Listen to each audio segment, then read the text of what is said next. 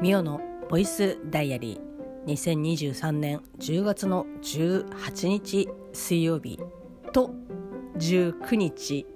木曜日のボイスダイアリー。ミオのボイスダイアリー。この番組は私ミオが日々起こったことをつらつらと喋っていく恋日記ポッドキャスト番組です。よろしくお願いいたします。振り返りでございます。もうね記憶があの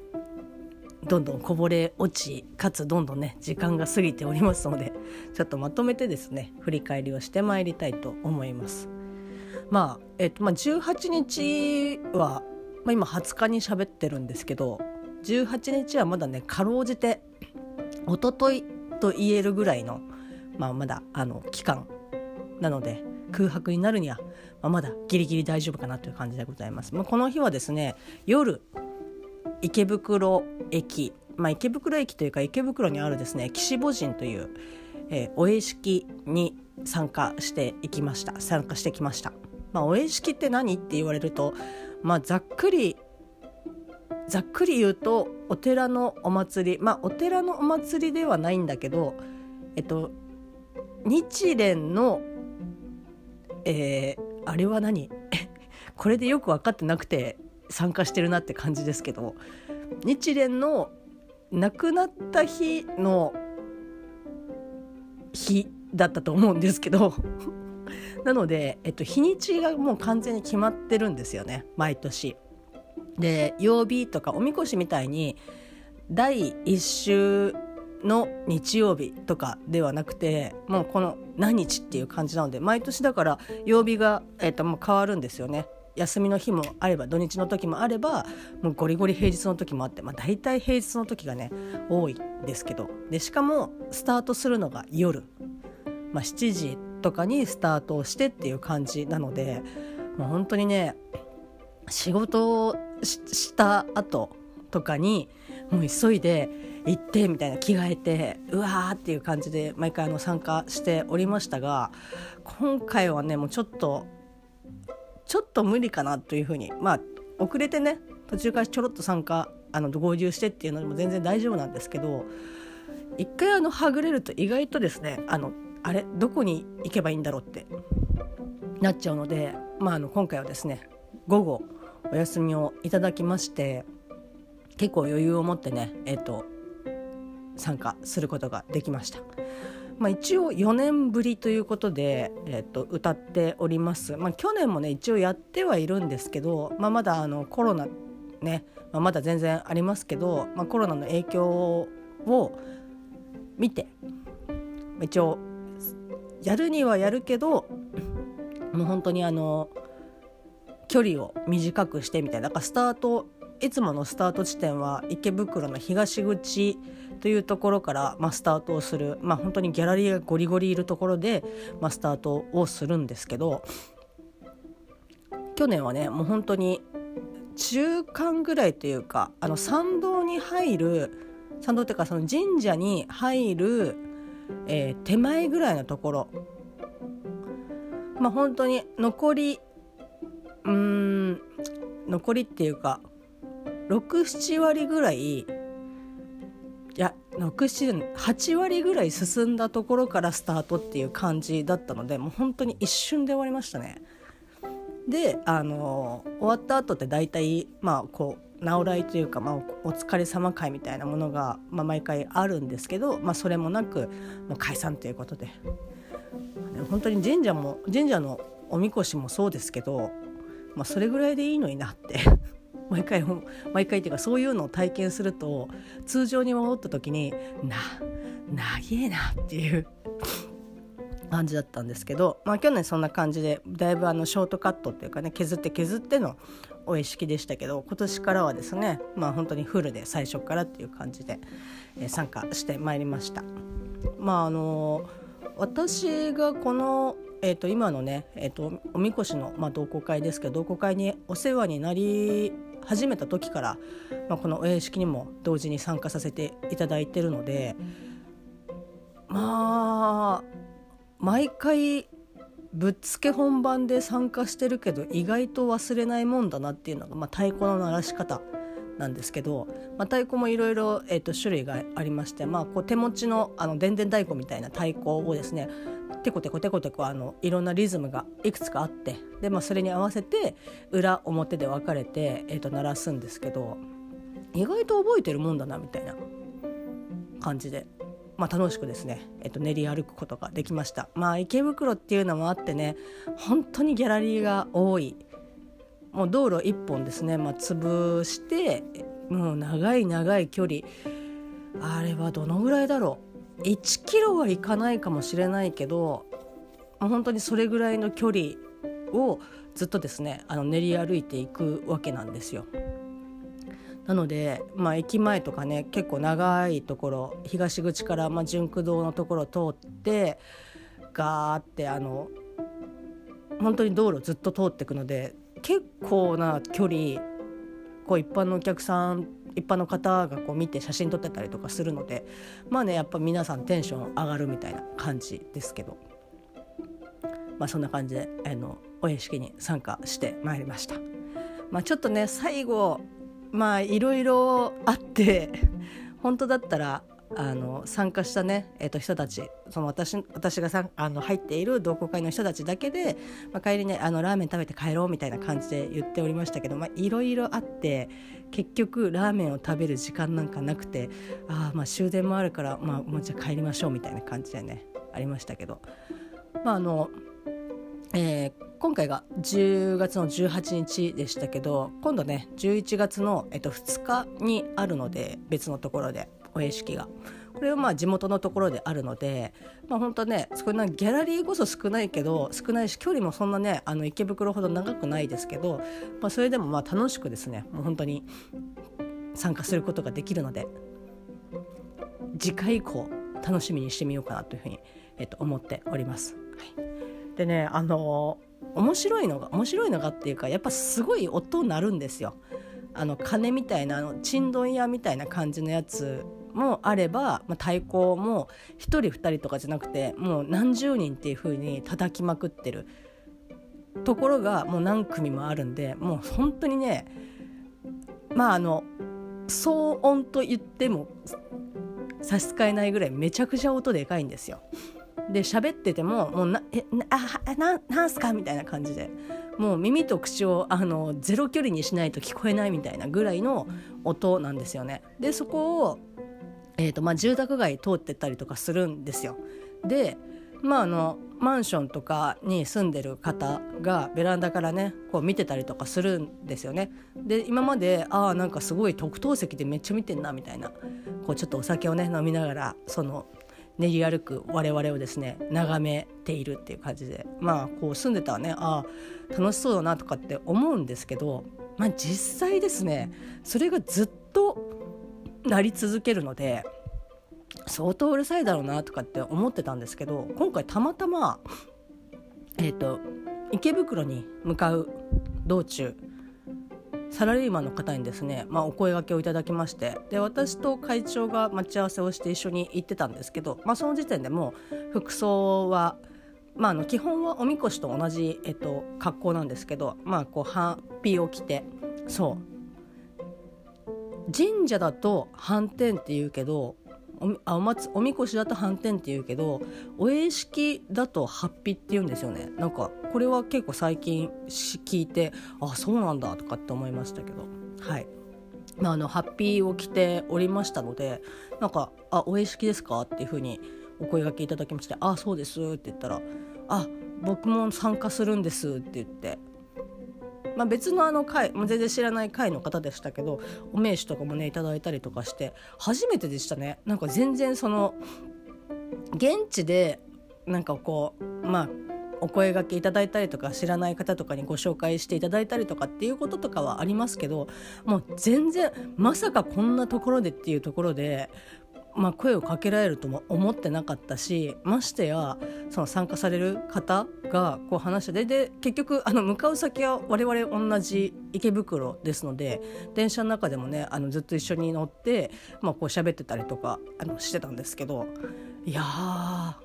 コミュ力高えなみたいな。私だったら絶対に声はかけられないなっていう。ああお屋敷で参加するんだろうなっていうふうに思って何に食わぬ顔で一緒にこう乗ってまあ、同じ車両じゃないですけど乗って、まあ、現地で、まあ、もし見かけたらあの人たちだなみたいな感じで思うぐらいでいやすごいコミュ力高い人だなと思って。でも普通にこう電車の中でねあの、まあ、最近こんな感じですよねとかっていろいろお家式事情とかどこでやってるんですかとかっていろいろお話をね聞かせていただいててでなんかその時にその方から教えていただいたのが、まあ、今回この池袋の岸母神では、まあ、そのマンションのね前を通るんですけど毎毎年通る。でそこのマンションの、えっと、入居する条件に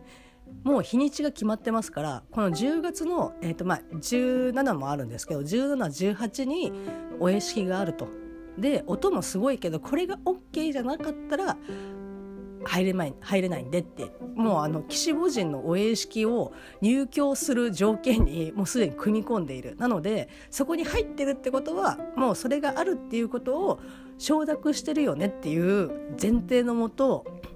皆さん住んでらっしゃるのでまあクレームを言う人はねいない、まあ、そこかそのマンションに住んでる方がクレームを言うことは、まあ、まずない。だってあの入る時に確認してそれを OK っていうふうにして入ってるわけだから。だからああすごいなと。まあ本当にねもう窓なりでやってるようなもんなのでそういうのがねなくて入居しちゃうともうその日夜ずっと何？8時ぐらいから12時ぐらいまでずっとなり続けるみたいな感じなのでまあそりゃね何も知らずに入ってってえー、いやうるさいんですけどっていうふうに多分言う人はいるだろうし、まあ、実際おみこしの太鼓の練習とかも、まあ、できるだけねこう気を使って練習をしていたりとかしてもやっぱクレームをね言う方とかっていうのはまあいらっしゃるのでまあねあ賢いなっていう感じで賢いっていうかまあこうトラブルの元をですね最初にこう積んでいる感じであすごいなと思って。だかだからあんな楽しそうにみんな見てるのねっていう感じでしたけど。はい。まあそういうね事情も、えーと、初めて知りつつ、えー、過ごしておりました。で、まあ、18日ねあと別で、えーと、ちょっと映画を見てました、まあ、映画といっても本当に電車の中でえっと、見ていた映画ですけど。そうです。皆さんご存知のですね「セサミストリート」「エルモと毛布の大冒険」よいよこちらですね尺が73分というね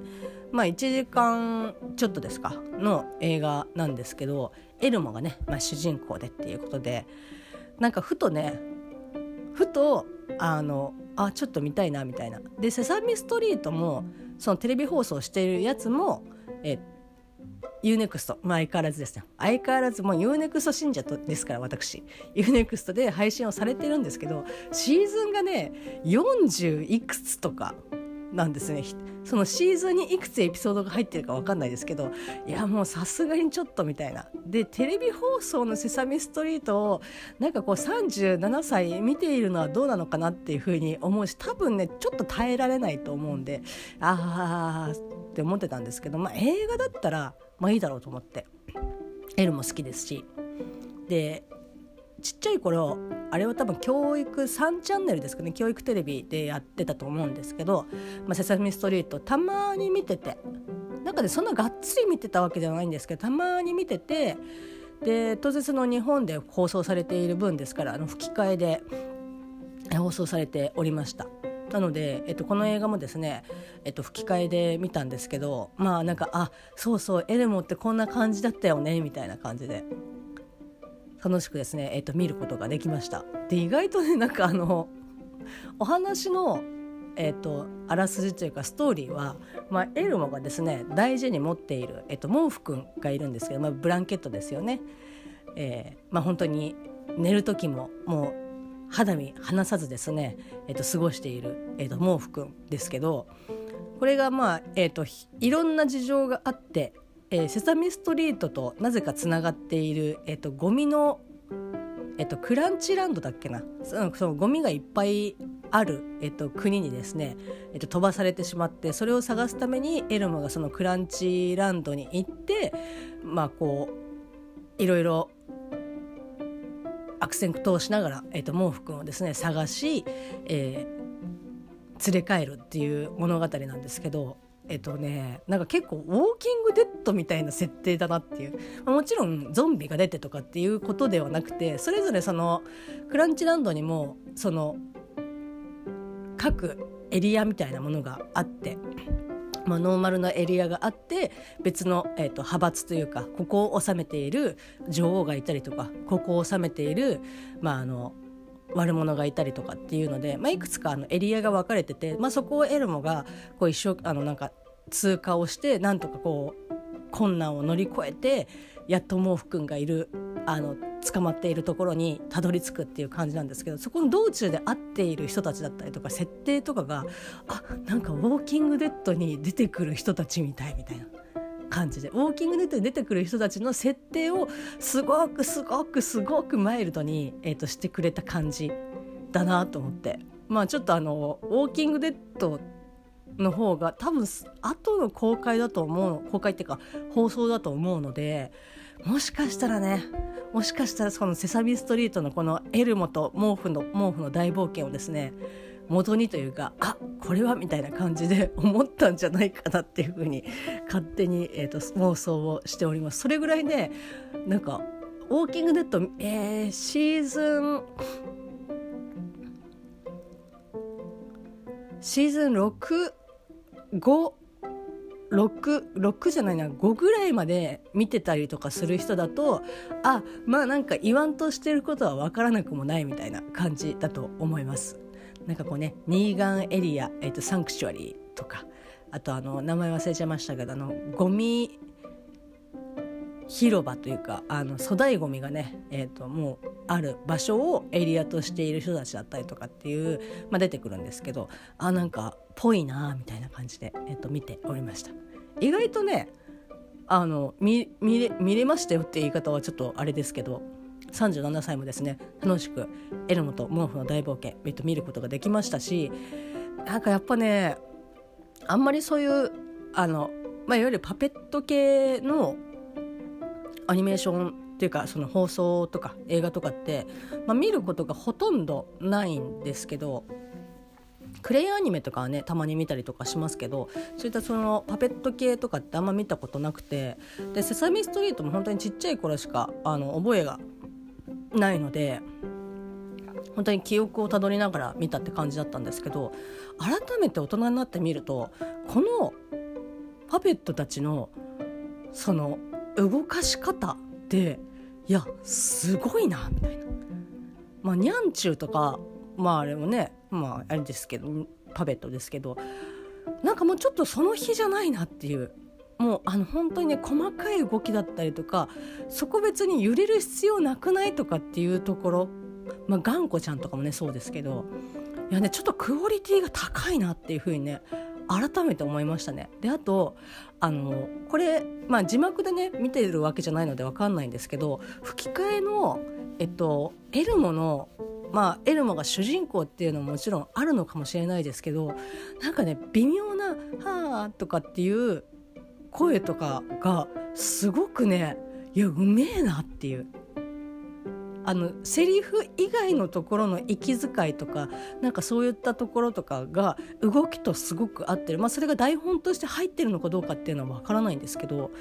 いやちょっとねあの全体的なパペットの動かし方とエルモの、えーと吹き替えはあすごいなと思って。でまああの何人かねああのこの声優さんだなとかっていう、まあ、おなじみ、まあ、洋画の吹き替えとかもねやってらっしゃる方もあの多分源田さんとかも出てたりとかしたかな。うん、源田さん多分出てたと思いますしあといつも名前忘れちゃうんだよなケロロ軍曹のタママの声をやっている人、えー、名前をいつも思い出せない、えっと、小松じゃなくて、まあ、あのたままの声をねやってるあの可愛らしい、えっと、お声のね、えー、声優さんですけど、まあ、その2人ぐらいあともう1人はあなんだっけなとかっていう感じでしたけど、まあ、結構割とまあアニメもそうですし洋画の吹き替えを当てられる方当てている方が、まあ、ご出演されてたりとかしてああ結構面白いなと思って37歳エヌムと毛布の大冒険楽しく見ることができました。そんな10月の18日でございました、まあ、そしてね、えー、19日、まあ、時間がそろそろなくなってきましたけど、えー、19日何あそうです、まあ、仕事をね、えー、としておりました。えー、いろいろトラブルもありました。あの引っ越しをねする、まあ、引っ越しといっても同じ建物内で移動をね部屋の移動をするのでまあね、荷物だけね動かせばいいじゃんっていう感じに思われるかもしれないんですけどこう電話と一応ねファックスっていうか複合機があるので、まあ、それの回線をどうやってするかというのを、まあ、昨日現状があって、まあ、それに立ち会いをしたんですけどなんだろうな。基本的にやっぱその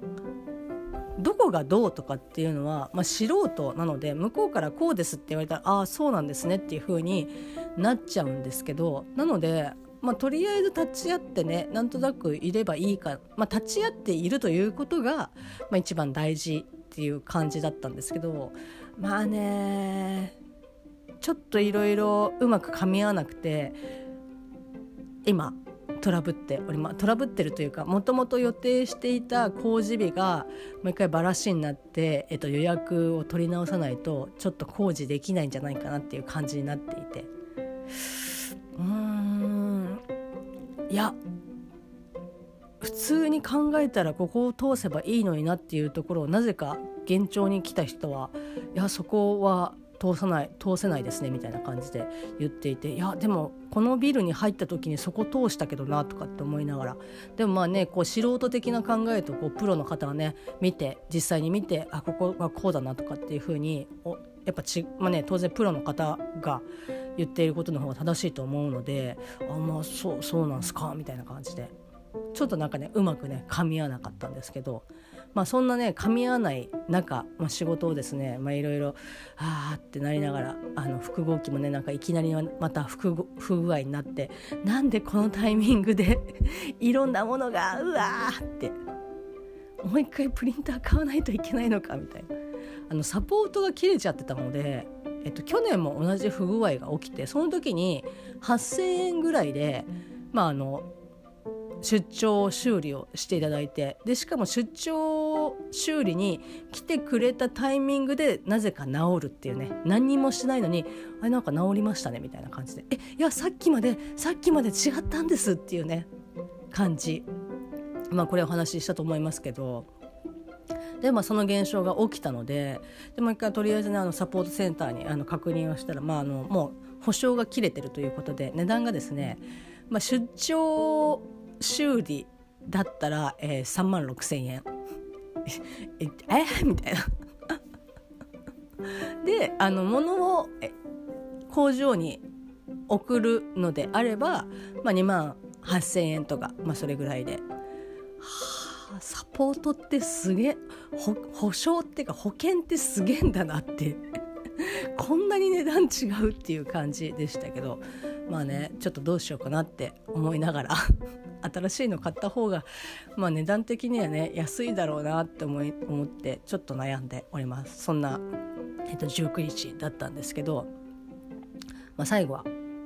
こちらも UNEXT で、えー、配信がされております、まあ、テレビ放送もで絶賛、えっと、されております。天狗の台所実写ドラマ、まあ、今あの3話がちょうどですね、えーと、今日かな今日が昨日配信されました。はい。まあ、あの俳優さんはねちょっとごめんなさいあのあまりよくわからないお一人の方がなんかエグザイル系だったような気がするんですけどだごめんなさいだいぶふわっとしております、まあ、天狗の台所の実写ドラマが、えーと、配信されておりまして、まあ、それをですね、まあ、ちょっとまあみまあみとりあえず見てみましょうみたいな感じで まあ、の原作はですね、えー、アフタヌーンで連載されておりましてコミックスは3巻まで、えっと、出ております。まあ、季節をね追って1巻ずつ進んでいくっていう形なんですけど、まあ、このね先日天狗の台所もちょっと、えっと、お話をさせていただいたと思うんですけど、まあ、実写ドラマ化ということでまあねまあ、どうどうなるでしょうっていう感じでしたけど、まあ、あの実写ドラマで原作があ読んでてっていうのは、まあ、直近で言うと「昨日何食べた?」とかもそうですけどまあねあの本当になんかあのまあ、やっぱり合う合わないとかっていうのはあると思うのでちょっとドキドキしながらね見た、まあ、ビジュアル的なものはもうすでに、えー、と誰があのこの役は誰がやってとかどういう人がやってとかっていうのも事前に知ってましたけど、まあ、ビジュアル的にはうんまああのー、まあ8090点台。まあ満点っていうにはねちょっとやっぱりつけがたい。でもその実写に落とし込んだ時のいやそこ無理やりそんな合わせんでも大丈夫だってみたいな。ね、あの髪の毛が金髪だからって日本人金髪しなくても大丈夫だってみたいな感じだと思うんです思っちゃうんですけどでもそこら辺とかもなんとなくぽいなっていう感じ。あ実際この漫画のキャラクターたちがリアルな世界にいたらあまあこんな感じになるよねっていうところは結構クリアできてるかなって。すごいね上からですけどごめんなさい。なんかそんな感じでしたね。でまあだからビジュアル的には特に問題ないしその、えっと、舞台もですねあれどこで撮ってるんだろうなんかかなりあの秘境みたいなところで、えっと、撮ってる、まあ、山の中で撮ってるんですけどこれ一応設定が東京なんですよね。東京の本当に都内の都内がーってある中にポツンと、えっと、そういったまあ集落というか村というか、まあ、そういったこの自然が結構あるようなところがポツンとあるっていう設定なので基本は東京の都内なんですよ。なので、えーとまあ、そんなに山とかっていう感じではないんですけど、まあ、このドラマの、えーと、と舞台は、まあ、おそらく本当に結構な山奥というかまあ本当に田舎の方をロケ地にされているということでまあまあねそこら辺は原作でも別にあのこう東京都内が出てくることっていうのは基本的にまあないので、まあ、そこら辺はまあまあ別にいいかなとは思うんですけど、まあ、すげえ山奥で撮ってんなみたいな 感じでございました。はい、でねあのちょっと不思議というか、まあ、あの撮り始めたのがそうなのか、まあ、ここをねえっと、ゴールにしようっていうふうに思ってるのかわからないですけど原作だとスタートが秋からなんですよね。秋、えー、秋が1巻で冬が2巻でこの間出た、えっと、3巻が春っていうことでで、まあ、一応4巻目恩くんの、えっと、隠遁生活が終わるのが、まあ、一応夏。で夏に、まあ、大きなお祭りがあるっていう感じなんですけど、まあ、この舞台、えー、この舞台っていうかあのドラマの方は、まあ、明らかに夏、まあ、扇風機ガンガン出てますしセミも鳴いてますしなんだったらあの本当に T シャツみたいな感じで秋っていうよりも本当に夏初夏ですかねだったのであ夏からスタートするんだみたいな。